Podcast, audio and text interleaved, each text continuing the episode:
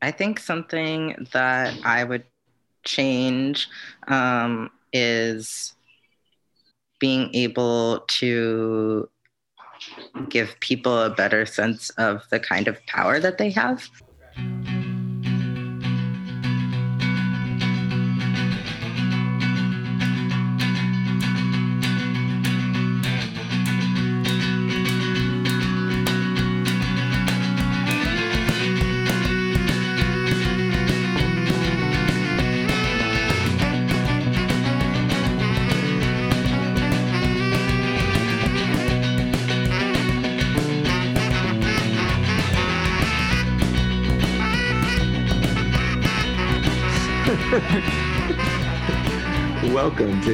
Owns Durham, a podcast about people, homes, land, power, and data, of course. I'm John Killeen with DataWorks NC. And I'm Latanya Durant with DataWorks NC. In this episode, we will talk about evictions in Durham, landlords, and tenant protections that have been put in place since the beginning of the coronavirus pandemic. We'll kick things off with a recap of what has happened in terms of evictions in Durham with a review of the data. And following that, we'll unpack some of the work we just wrapped up on a project called Youth Voices and the Right to Housing during COVID 19. This was a project supported by the Annie Casey Foundation and the National Neighborhood Indicators Partnership, also known as NNIP. And in that, we'll hear from Jesse McCoy from the Duke Civil Justice Clinic and the Durham Eviction Diversion Program.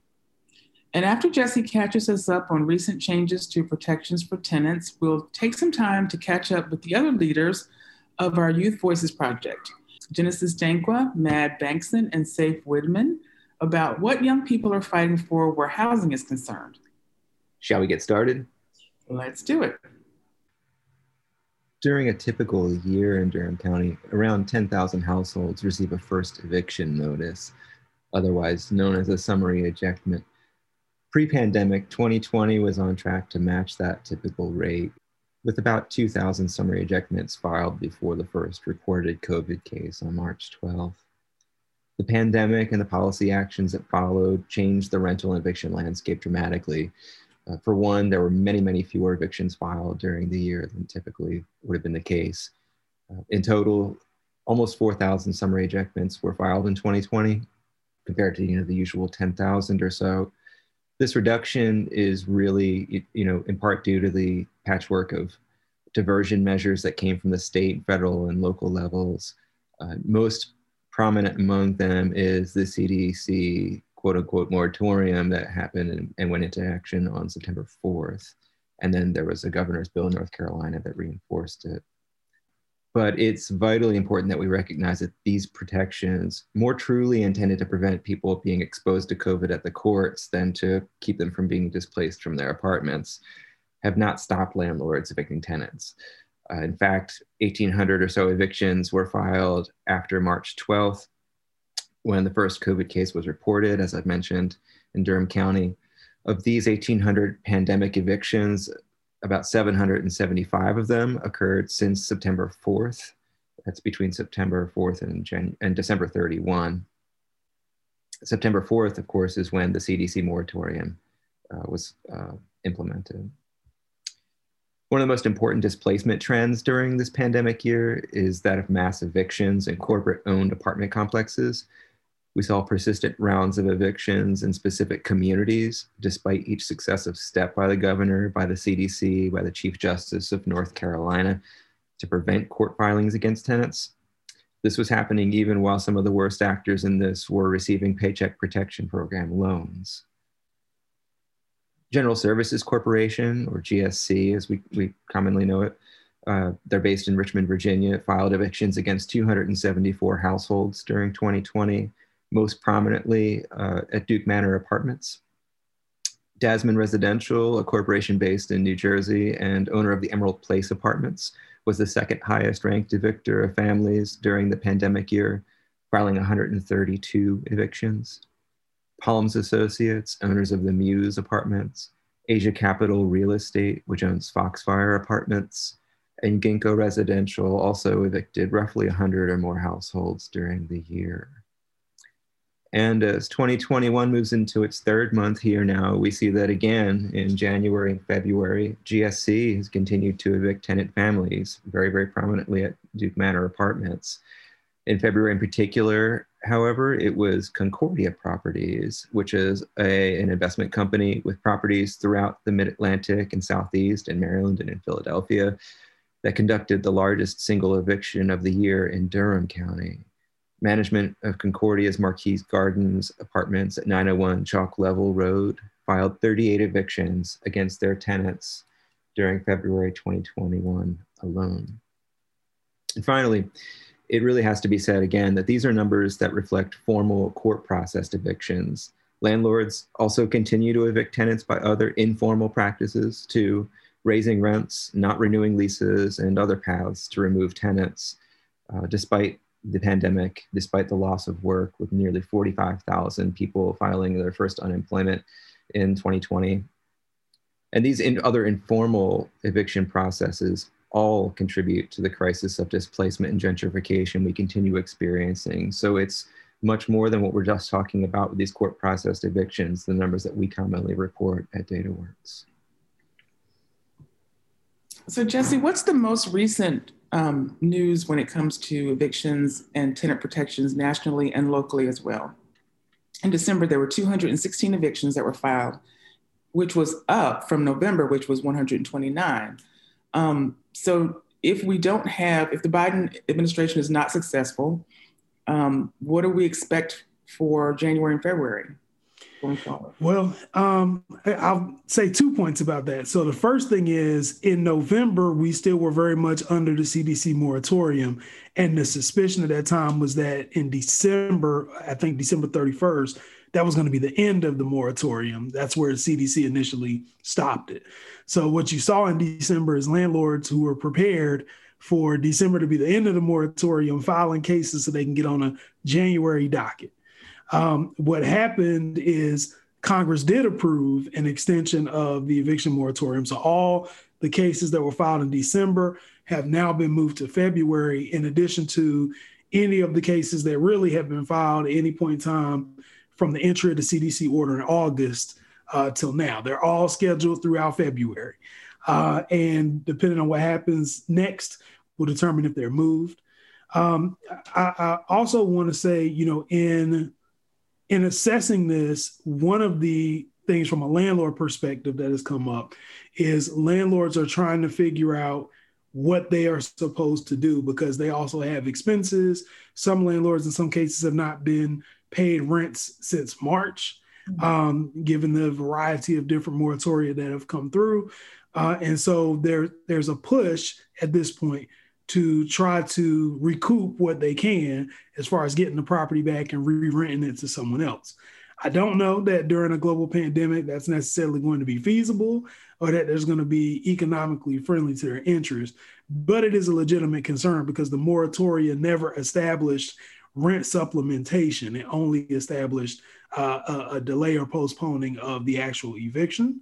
Uh, we in North Carolina have been fortunate to have programs that would step in to try to pay off people's rental um, um, rent balances and deficits based on their own uh, rent supplementation, but that has not been something that's been mandated by any other federal legislation.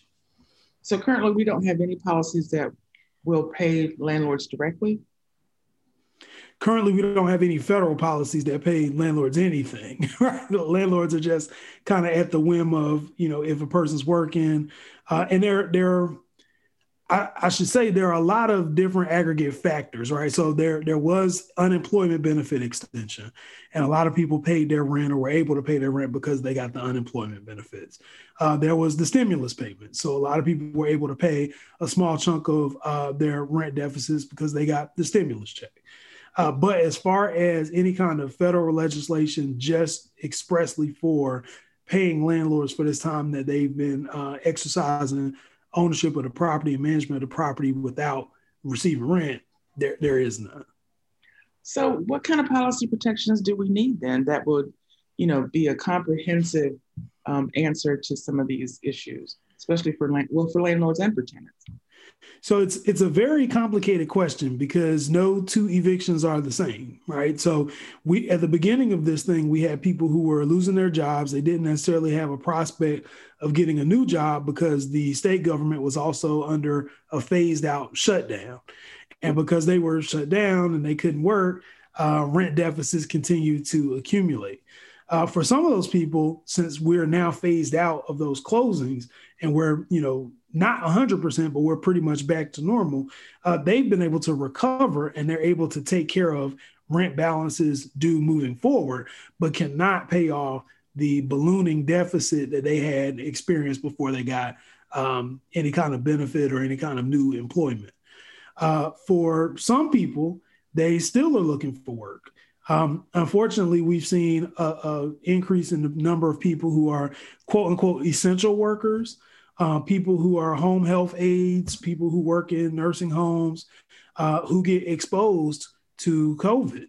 And if they get exposed to COVID, there's a mandatory 14 day period. So for someone who's a wage worker who gets paid every two weeks, that's essentially an entire pay period that they're unable to work. And then I've even seen now cases where the person does the 14 day quarantine period. They come back to work, but then that first week that they come back to work, they're exposed to another uh, person with COVID, and now they're back out again. So uh, until we get some global stability on um, COVID and really have people uh, full scale testing and at this point getting vaccinated. And until we have, you know, a, a, sufficient extension of unemployment benefits or just a, a rush to get people back employed so that they can uh, pay for the deficits that they're accumulating. I don't really know what the answer would be. I think the government's response has been moratoria, which is good as far as physically keeping people in the unit. But we also have to be cognizant that the moratoria doesn't pay anybody. So phys- you know, from a landlord perspective, they feel like their properties are being commandeered by the government for a contract that they never agreed to, uh, and they haven't been paid for it. Which I mean, there's a priority of of what's more important, people or profit, that needs to be considered. But I also think if someone hasn't gotten rent since March, I can understand why they're upset in January if they uh, are, are unable to do anything that they feel like will minimize their expenses. I mean, you know, I've read where landlords are saying, you know, we owe money on these properties, and if we don't pay them, we'll get uh, foreclosed on, and you'll, you know, be out of home a house anyway. So, you know, I don't, I don't know what the answer is. And even that's tricky because a lot of landlords say that, but there have been extensive protections to prevent foreclosure, especially if you have federally backed uh, a home with a federally backed mortgage. There have been protections, so those landlords aren't at risk of being foreclosed on. But if you are a landlord with a private mortgage through a private bank, it's very much a possibility. Hmm. On, a, on, on the DataWorks blog, we um, listed several landlords that were evicting throughout 2020, even though we had a moratorium. Mm-hmm. Um, and I'm wondering what your thoughts are about how they were able to kind of get by that. So, you know, were they able to skirt it because they were claiming that evictions for were for different reasons other than non-payment, or how do you how do you think that happened? So I know for um, initially the initial moratorium we had was the CARES Act, and that ran from March through July 25th. Uh, with the CARES Act, though, the only thing that it protected was tenants who received uh, some kind of federal subsidy or tenants who lived in a place that was covered with a federally backed mortgage. So again, if, if you were a landlord and you had private mortgages or you just owned your stuff outright and you weren't accepting stuff like Section 8 vouchers or any kind of VA voucher, um, then you you were free to go forward and continue evict. In North Carolina, the thing that stopped more landlords from being able to evict and our numbers being a lot higher, specifically during those summer months, was really an act of the um, outgoing Chief Justice who issued um, basically for the sake of court staff, she didn't want court staff contracting COVID because the court was being used as an incubator for COVID. She reduced the amount of cases that would be on the docket to only those cases that were essential. And, and uh, evictions were not deemed to be an essential case. So landlords could always file, but they wouldn't get a court date. And oftentimes that uh, frustrated landlords because what's the point of paying the money if I can't see it through?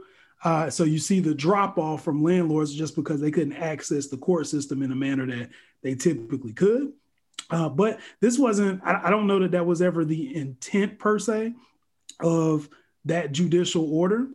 Um, they just knew, you know, we, we had a period during the summer where it was like every week, every court system was having a clerk or a judge or somebody test positive for COVID.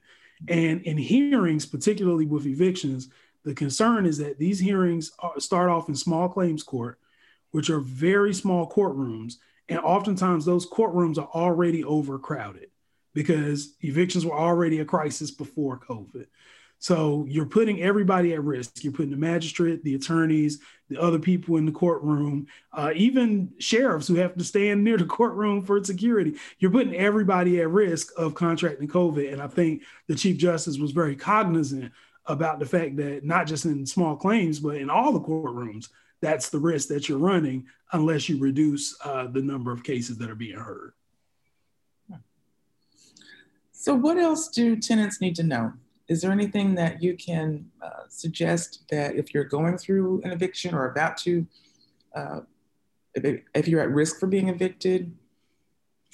I, I think the main thing that people need to know is first to call 211 uh, 211 keeps a database organized of all the resources that are available in your local area. And what we've seen is on a statewide level, not all counties have the same resources, right? So, because nobody knows what resources their particular county has, 211 is a good starting place for that. If you are fortunate enough to be in Durham County, Durham uh, had the foresight at least to, to have an eviction diversion program, which kind of already uh, without knowing COVID was coming, kind of already prepared us for this. That program operates by people calling into DSS to request rental assistance. Uh, and that number is 919 560 8000. Uh, once they request rental assistance, they can also seek a legal review of their case. And this is particularly interesting because uh, at the beginning of this, we noticed that there were a lot of people who had significant habitability concerns. And what we didn't want is uh, the Department of Social Services paying good money for a place that's infested with bed bugs, roaches, something like that. So uh, what we do is we do a legal review to find out if there are any compelling habitability concerns for which the person may have claims against the landlord or may be entitled to what's called a rent abatement in the eyes of the law. And a rent abatement is just a discount on rent given the defective condition of the unit. Um, so it, it, it pays to have a legal review, but not every county has an eviction diversion program. So if, if you're in a county that does not, uh, you need to definitely call 211, find out what's there. If you have a county that is served by a legal aid office, you can always request um, legal aid counsel as well through 211, and they can connect you with the centralized intake unit for legal aid. Now you said you were prepared for COVID. What, what, is, what do you mean by that? So in Durham County, we recognize that uh, evictions were at a crisis level even before COVID got here. Okay. So in 2017, we organized the Eviction Diversion Program, which is a partnership between Durham County's Department of Social Services, Legal Aid of North Carolina's Durham office, and the Duke Civil Justice Clinic. And the whole point of that program was to reduce the number of eviction judgments in Durham County um, we we are able even now we're able to boast that in 79% of the cases that we are involved with we have been able to avoid eviction judgments. So you know eviction judgments when i look at an eviction i see there are levels to the degree of damage that evictions do. The first thing that everybody thinks about is the physical removal from the property. And that is for us the last thing that happens in the process but what people don't often understand until after they're trying to relocate is the credit implications of the eviction. So at the time, an eviction judgment would automatically seemingly bar you from any prospective landlord being willing to take a chance on you. And what that does is it reduces the quality of the units that you're able to get until you deal with landlords who may, may be a little bit sketchier than most but they can charge you an exorbitant rate because they know you don't have another alternative, right? Mm-hmm. Um, the other thing about it is we started realizing early in the program that it didn't even take waiting till a judgment was entered. many of these credit reporting companies were finding out the actual complaints before anybody even had a hearing. And they were using that to make credit uh, determinations about people uh, independent. So, what we wanted to do was first always prevent people from being forcibly removed from the property if we can. Uh, but secondarily, avoid the, the eviction judgment altogether if it's possible to work around it. Uh, and because we had this program set up in 2017 and it had already had a couple years of effectiveness before the onset of COVID, when COVID came, it wasn't a, a stretch for us to understand kind of who was going to be evicted, what we needed to do in order to uh, uh, reduce the number of people who are going to be evicted, and for DSS to have uh, various rental assistance fund pots uh, for people available. Great. I think that's it. Anything else I can, for John to put together for us? Um, trying to think if I missed anything. Well, I always like just give people general tips. So if if you are living in a place that happens to have habitability concerns, it is important that you document those concerns and provide notice to the landlord. And I, I always push for people to do that in writing. Um, well, what is an example of a habitability habitability concern? Absolutely. Things like um, roach infestations. Uh, we've seen rat infestations. We've seen mold. We've seen uh, structural integrity issues, So if your ceiling falls in, or your floorboards are falling in, um, plumbing, electric. Uh, I had a case many years ago where every time somebody went to cook, the the plug where the stove was plugged in would spark and catch on fire. Um, things like that. Uh, anything that threatens the health and safety of the occupants in the unit uh, is a potential habitability concern. And landlords in North Carolina, they have a right to know if there are habitability concerns in the unit so that they can exercise a degree of repair over those concerns. But what we also know is most people rely on the landlord's reporting systems in order to get things done. So they say, well, I called them and I told them about the problem, and they told me they would make a work order. The problem is, I have no way of accessing that work order until we get in the midst of a case and I file discovery requests. And ultimately, for us, because the volume of the cases that we're getting is so high, we won't have time to process discovery requests for every case that we get. So if you come to us and you already have a, a copy of the letter that you sent to the landlord that's dated, or you come to us and you already have a uh, inspection from Durham County's neighborhood improvement services uh, that will show that the landlord was cited for certain code violations, then it helps us tremendously in trying to negotiate and advocate on behalf of the tenant. You know, that sounds like good advice for any tenant, whether you are at risk of eviction or not. Just don't you think just to document every instance of um, problems like that? Absolutely. Absolutely. And the, the benefit of the rent abatement is if granted, the rent abatement can be backdated to when you initially informed the landlord of the issue. So if you've been dealing with an issue for four months and now you finally missed a month of payment because you lost your job with COVID, well, it's a strong possibility that the abated rent would offset what is owed anyway, and he couldn't get an eviction against you anyway. But but we we need the facts and the evidence in order to make those arguments and establish that, excuse me, and establish those things in court. So it is important, even if you don't at this point foresee needing an attorney or needing our services, still document any problems that you have, as well as whatever response that you get from the landlord, and just keep a file so that if it does have to escalate, then we will have everything that we need to uh, advocate for you. Good advice. So, time, date, what the problem was, all of that. Absolutely. Good advice. All right, I'm gonna stop recording. Thanks, Jesse. Hold on. Thank you. Uh,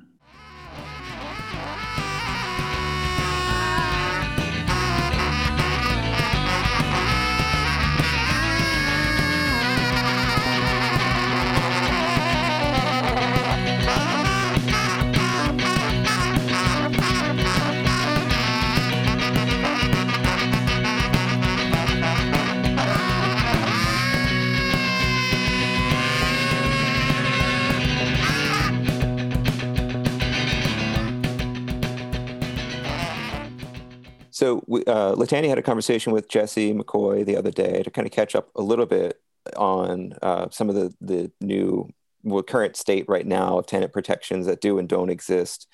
Um, uh, you know, related to CARES Act, related to the CDC moratorium, uh, what's going on, what they're looking out for from a legal perspective at this point in time, um, and what might be coming down the line. But you know, obviously, one of the things that still just that just happened since Biden uh, took office was the extension of the moratorium, such as it is through March. Kind of just like jumping right into this, you know, we've been doing a lot of work tracking evictions, obviously, that have been happening throughout the pandemic. Matt, I know you've been looking at that super closely and have written on our, our blog about it too. There, there are more than 3,000 evictions that happened this past year anyway, even with the pandemic and all of the different controls in place to protect people and then uh, seven, uh, 775 or so of those happened since the CDC moratorium specifically was enacted on September 4th. Um, so we have, you know, obviously big gaps and um, loopholes, and maybe just flat out sort of um, denial of, of the regulations that apply to landlords too. Like some of them, the GSC is a particular one that has defied that month after month and evicted more people in Durham than any other actor.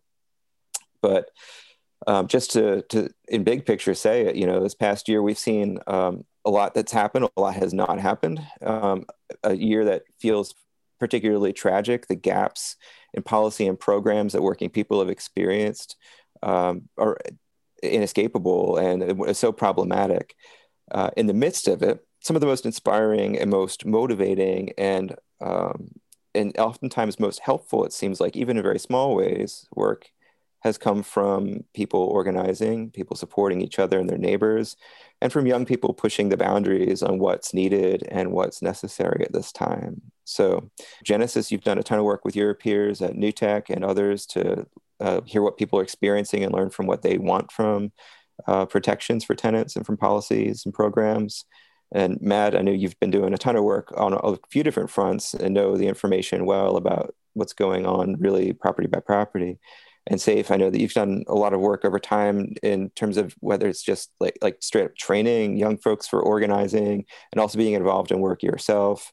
Um, just feel like you've got great perspectives to offer to uh, the community learning here and the knowledge. So um, I open the floor. I'll step back.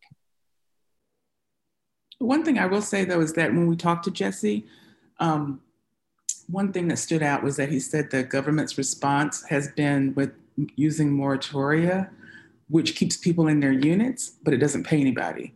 And so I think that's also a good uh, springboard because it kind of both sides the issue a little bit. Because from a landlord's perspective, he said that they feel like their property has been commandeered by the government, he said. Um, but then there's a whole tenant side. So that's where I think you all come in and the work that you're doing. So I'd be interested to hear your thoughts about that. I have to say, I don't feel super bad for landlords who are in that situation. Um, it is something where folks, like, ideally, the reason that you make money off of having capital, the logic is that you're taking a risk, which, if I don't know if we're all operating operating in that framework anyway, but um, I think it's really more like really sad that we haven't seen more tenant protection and that, like, because the landlords are not getting paid, like the real reality is that folks are going to get thrown out of their homes and that the government really hasn't done much of anything. And I think we're seeing this kind of patchwork, right, of like various institutions. Oh my God, my computer, sorry. Um, we're seeing this patchwork of various institutions that are sort of trying to come together to handle this crisis. Um, whether that is like local social services offering stopgap pay, legal aid, trying to just give a trickle of, out of this flood of people, um, legal representation, even just like homeless shelters. Um, a lot of people are trying to come through to sort of deal with this crisis. And I think what I've really seen is that it's not enough. Like the state is making some efforts, but nowhere near what needs to happen because I think what needs to happen fundamentally really um, requires some challenges and asking some questions about what we see with private property, right? And so, in a lot of my work, I think a lot of what we're doing is like working in solidarity with our neighbors who just really like aren't getting what they need and not only aren't getting what they need but have no idea how to find what they need um, receive really poor messaging and education on it so that's a lot of what we do is honestly just trying to redirect people and help them with things that are as basic as moving um, it's and i think people people are pretty used to um, having really inadequate social services and being really precarious, which is unfortunate. And I think that's why mutual aid work is always really important. Um, but yeah, during this pandemic, I think there's like the social safety net is not even a net. It's just sort of like receive, and so many people just fall right through on purpose by design. Yeah, I have a lot of thoughts too um because personally i feel like my demographic or the demographic that i was working with and the demographic that i'm in i feel like we feel like we don't have a lot to worry about when it comes to um housing at the moment because you know um most of us are not how shall i say like purchasing housing but we're still very affected by this because i know especially in the listening session especially while i was doing this work there were a lot of people who were telling me that oh my um, parents, you know, they've experienced evictions before and that has harmed them. Or, you know, housing instability is like something that's um, not uncommon in their family or something. It's not even uncommon in my situation because personally, one time I remember my aunt losing her job and then she her having to come stay with us, and like that did disrupt my learning a little bit because I personally had to like give up my room for her to be in there, but it was all right at, over the long run because like, you know, the situation, you know, you have to, it comes with housing instability, especially in my demographic, it does like put you in an unstable environment. It does disrupt your learning and it can be worse um, in many different levels. It's not the same, you know? Um, and I feel like what I would say when it comes to the question, like what organizers and people in the community can do, I think for youth especially, it's learning about the issue and then trying to combat the issue. And then I think also like, you know, trying to go to local communities and like really like, you know, let people know how it's affecting you. And then also like doing what you can to like advocate against to advocate for something better because a lot of youth especially in the listening session had a lot of ideas on what they wanted to do after learning more about it and they realized like pitfalls like mental health you know and also like the need for right to housing and right to a counsel um, a counselor and all this stuff and they said a lot of like important things during the listening session so yeah so we've been talking about, you mentioned this listening session we had. We had it back in December. And um, we talked to, we had about 40 um, New Tech, Hillside New Tech high school students and faculty who participated, which was really um, incredible. What were your, other than what you just mentioned, Jensis, what other key takeaways did you find from that? Um, once I, I typed some of them down in a document that I'm looking at, and the ones that I typed down are like community building, positive community affirmations, community impact, growth and learning, prioritizing housing, and the push to give voice to the voiceless. And some others that we wrote down is um, compassion plus understanding, mental health, you know, personal activism, policies like rent control, right to housing, right to counselor, um, right right to counsel and then democratic approaches and then tax the rich you know so those were some key takeaway key themes that we got from the listening session oh and it was like other students too um, not just from hillside new tech who came to that listening session oh, that's right mm-hmm. I think one of my favorite parts was towards the end when we asked if we had a if you had a magic wand what changes would you make? And that could have been like with policy or, or anything that we um, or process. So we'll throw that out to you all. You know, if you had a magic wand when it comes to tenant organizing or tenant activism, what what would you change?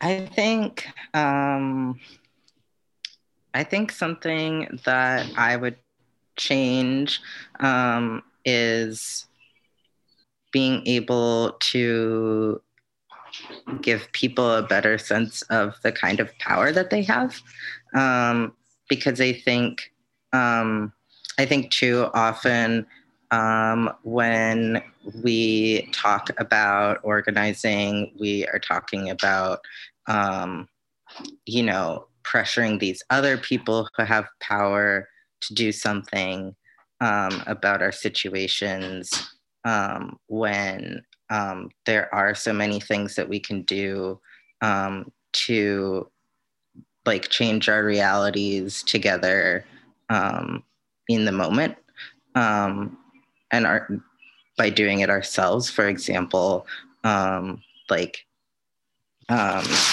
educating each other rent strikes um, the like amazing work that like moms for housing um, on the west coast is doing um, and sort of like um, we don't have to wait we don't have to wait on people to give us things.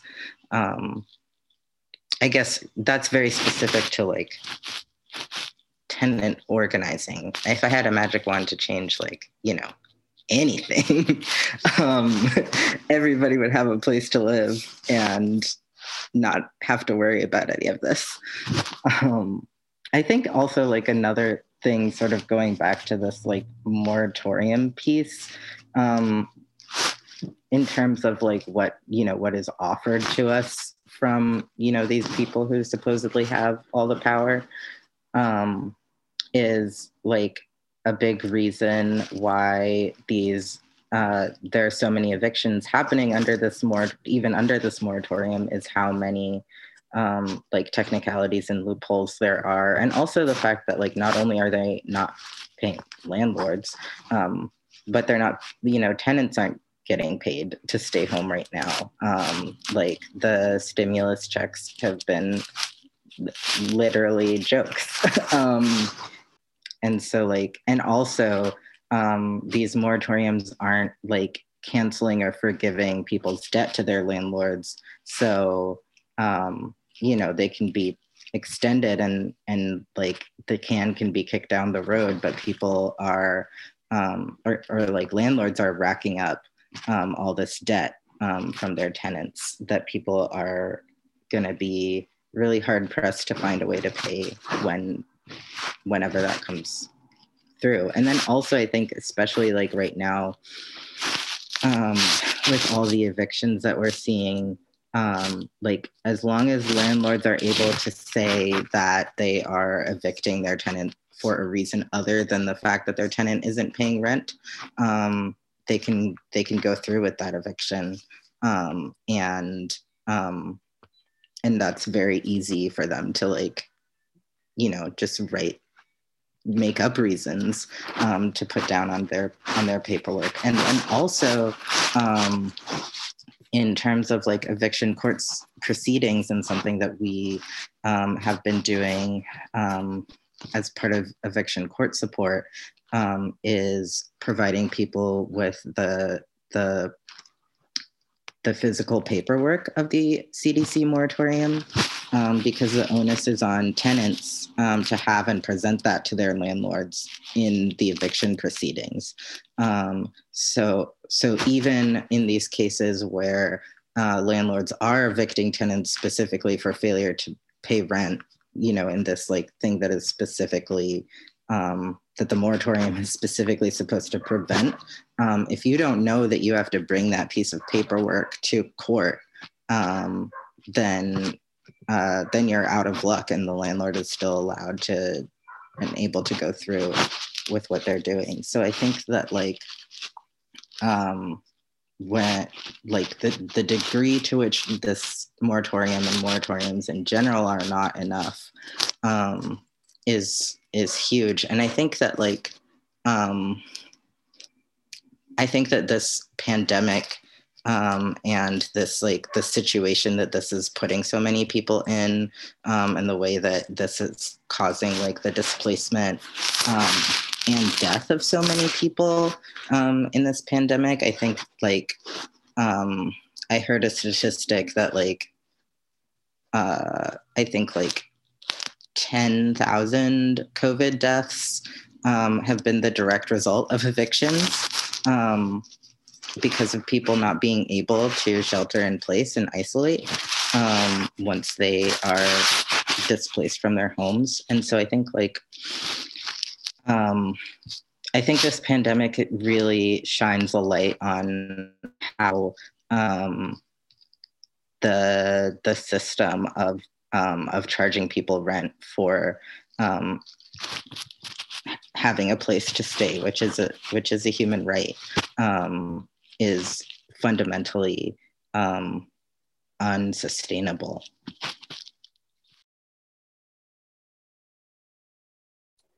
Yeah, that would be um, my magic wand. In in the larger picture, I think you have addressed some like really really wonderful um, policy specifics and policy shortcomings. But I think for me, if I had a magic wand and could truly do anything, I would just try to decommodify housing. And what I mean when I say that is that housing has become this thing where like the value we get out of living from it is completely separate from like the value people get from trading it buying and selling it.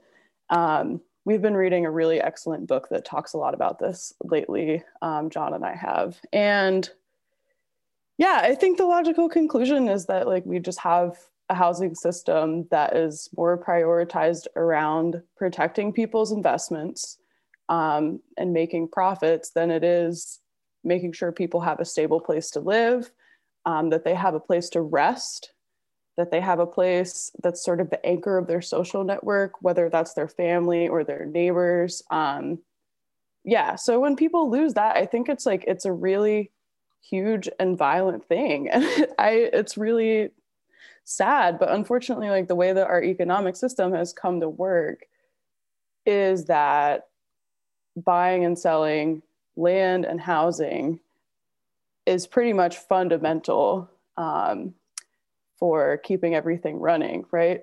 And I think it's exposing this huge contradiction in the system, um, as we've seen so many of these contradictions exposed during COVID. Um, but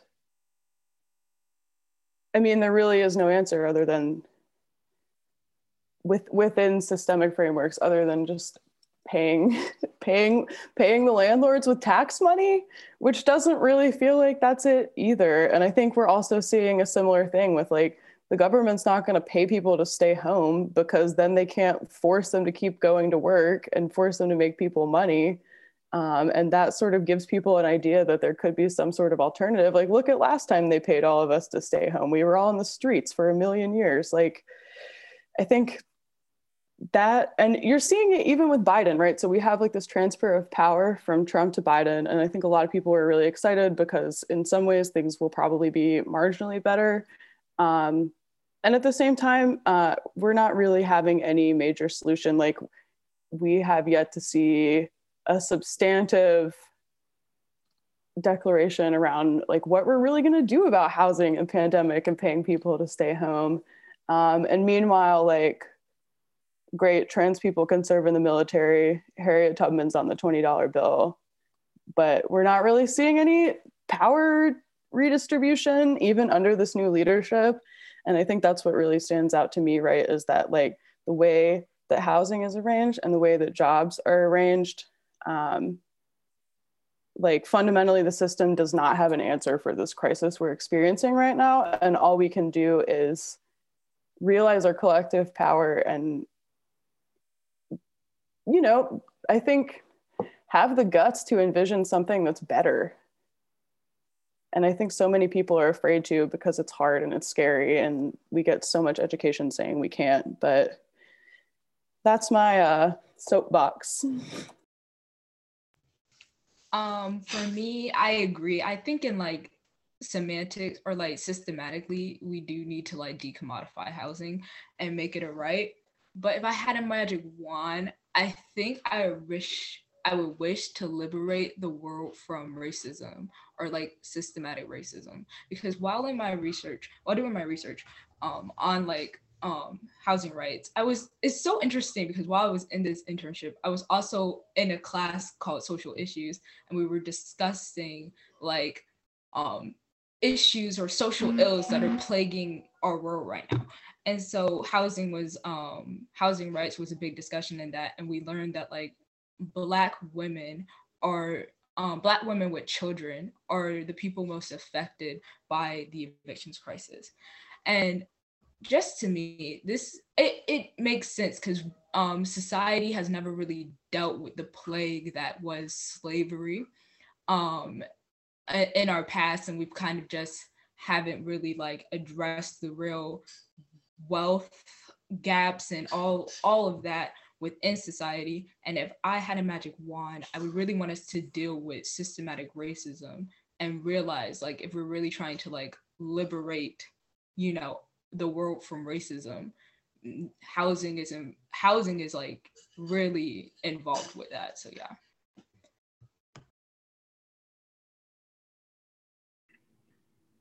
well my magic wand would be um, to house people i used to drive around i still some well i still do occasionally drive around durham and look at um, boarded up houses look at land that was sitting there and just think what can we do to make those available and open to people so they can live there. And um, you know, as idealistic as it seems, it doesn't. It, it, seems realistic to me. I don't see why we couldn't do that instead of having houses that are boarded. Um, so I'd, I'd, like to. I like daydreaming and, and trying to plan how I could be part of that solution.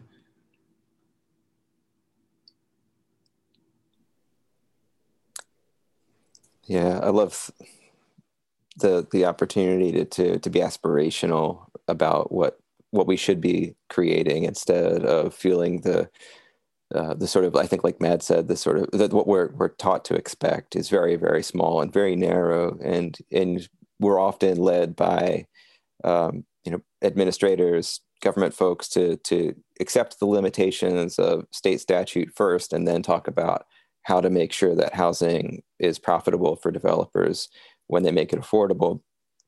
Uh, but I think uh, stepping farther back and maybe being a, a, little bit more comfortable with with being uh, aspiring for better for all of us, uh, uh, for racial justice reasons, for health reasons, for all of of what we've just talked about.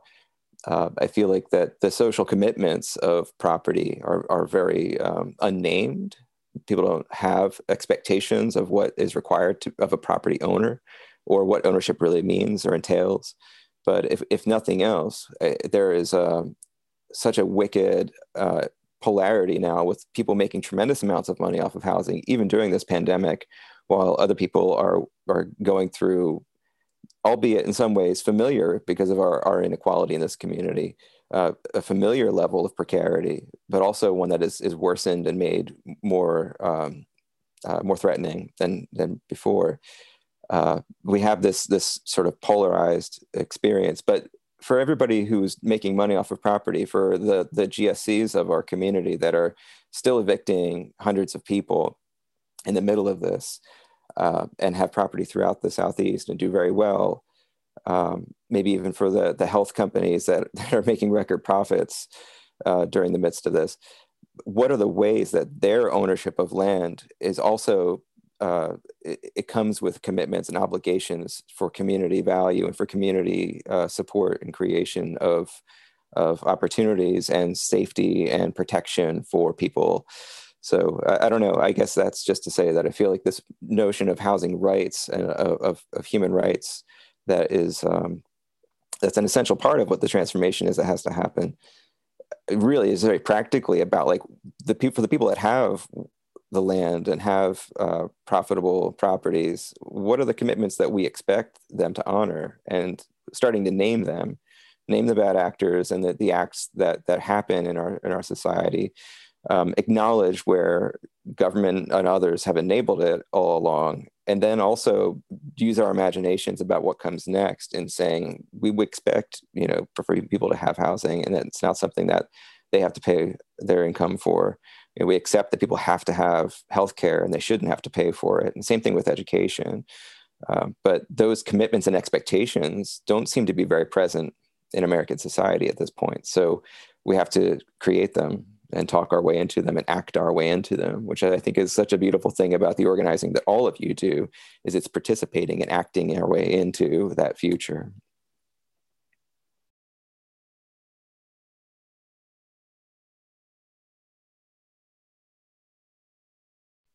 It's my long-winded answer.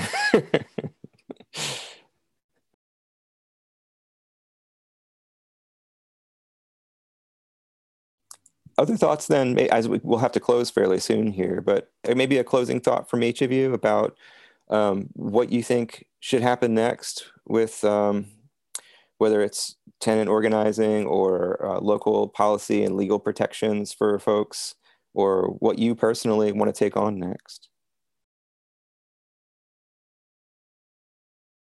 i can go um, yeah, I think there are a whole lot of things, and we've touched on a lot of stuff that needs to happen imminently. I think like strengthening mutual aid, I'm just going to say, is like going to be a constant um, need. But one thing that I think isn't super obvious that I do just want to highlight while I'm here is um, I would really like to see some kind of coordinated effort within the city um, to take a look at some of these landlords that have mass evicted during the pandemic illegally. And it's sort of shocking to me that the city hasn't investigated that a little more or figured it out because some of them have evicted like 75 households worth of people. And there's no way that all of those people are getting evicted because they're breaching their lease for a reason other than paying. Like that's just really fishy.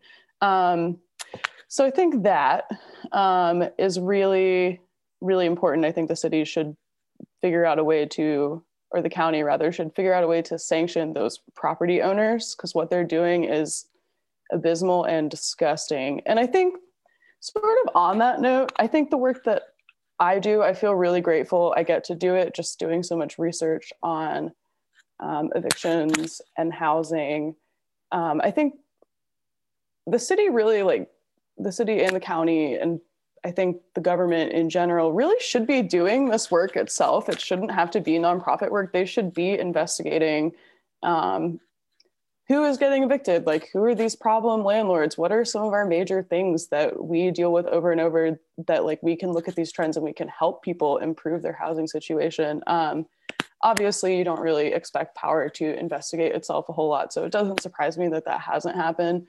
But yeah, I will just say I think more involvement in terms of tracking these trends on term of the city is what I would like to see in the immediate future because whatever small shreds of policy we do have to protect tenants, um, which are obviously not enough and we should simultaneously be asking for more, but whatever policy we do have um, needs to be properly enforced and someone needs to take that on as something that's important.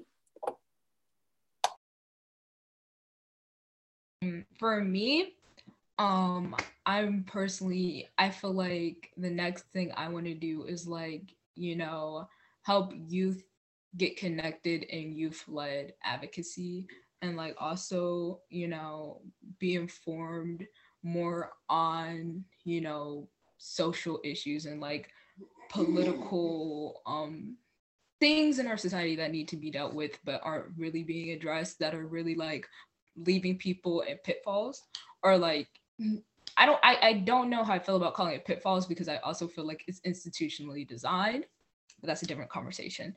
Um and for me, I think on my front, I do a lot of like youth-led organization and um I'm in a program called, you know, Liberate to Educate, where we're basically trying to um address the educational racism that we see in our um, school system today um, with like you know um, the school to prison pipeline and we want more um, rehabilitative um, structures in there. And um and i'm in a lot of like other organizations that really are focused on like you know that type of organization and i feel like what i think needs to be done from youth at least when it comes to housing is like really realizing that we can do like a lot together, you know, and like we may not have that much of a say, but we can like if we come in, we can like have a say. Like we are the future. And so I think, you know, recognizing that and using utilizing our power and all that stuff to help each other and be there for each other will be good. So yeah. I think um, I think something that I'd like to see in addition to to all of those things that have been named um, is um, I would like uh, I think it's uh, vitally important that um, the the county courthouse be shut down. Um, I think it is um, like a site of like really intense. Um, sorry, can y'all hear me? And I. You have a lot of like scratching around. Is this better? That is better. Okay, great. um, yeah, I think that uh, it's vitally important that the the county courthouse gets shut down. Um, especially right now in this pandemic, because uh, it is what is enabling evictions to continue. Um, it is a huge site of um, COVID outbreaks, um, like almost nonstop over and over, um, and um, and is also you know contributing to locking people up. And I think it's really important to draw the connections between um, like policing and housing um, because right when we think about like when we're driving around and we see all this empty housing um, like the only thing that really is stopping us from just going in there and opening it up so that anyone can live there is uh, the threat of violence from police. Um, and also um, the ways that um, the police in durham criminalize um, not having a home um, is really extreme and is also contributing to this like huge spreading um, of COVID and to deaths. Um, I think just um, last week, um, a woman named um, Brittany Kittrell was the latest in a series of folks who have been killed by the Durham County Jail. and I think that um, it is really critical. I would really like to see um, more people in Durham holding uh, the sheriff's department accountable, um, especially uh, given the sort of like progressive platform that Sheriff Birkhead was uh, was elected on.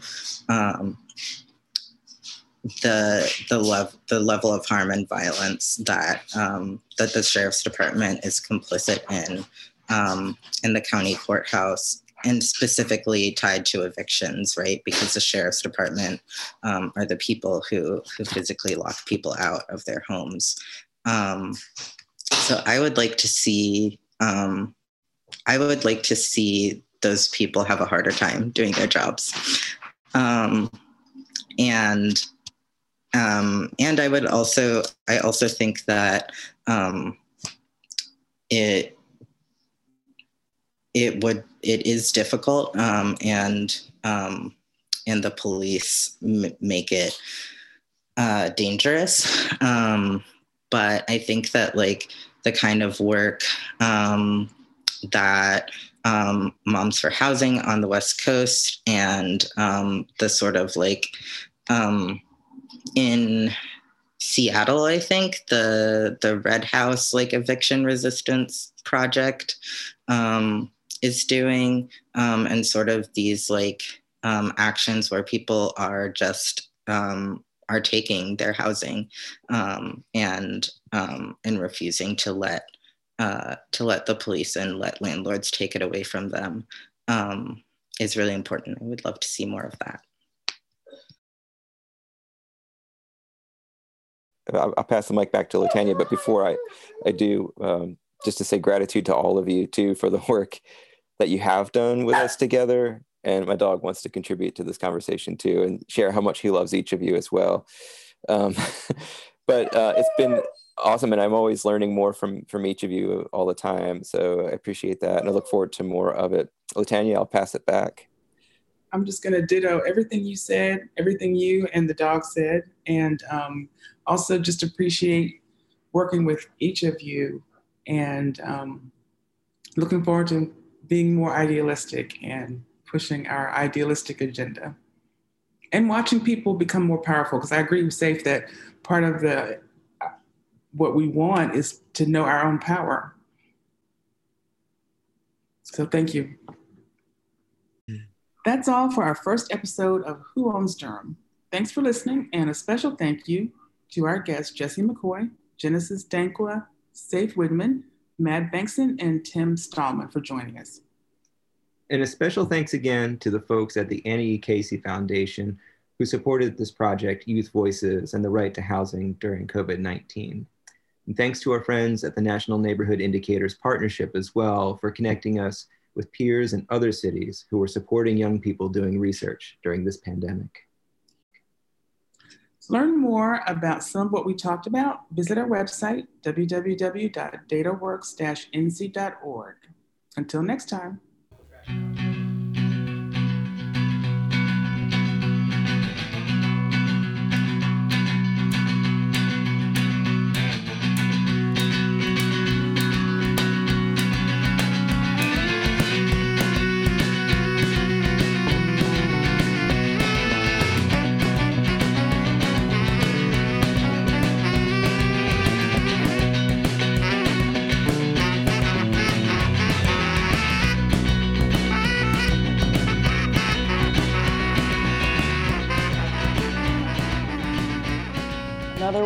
Possible, y'all.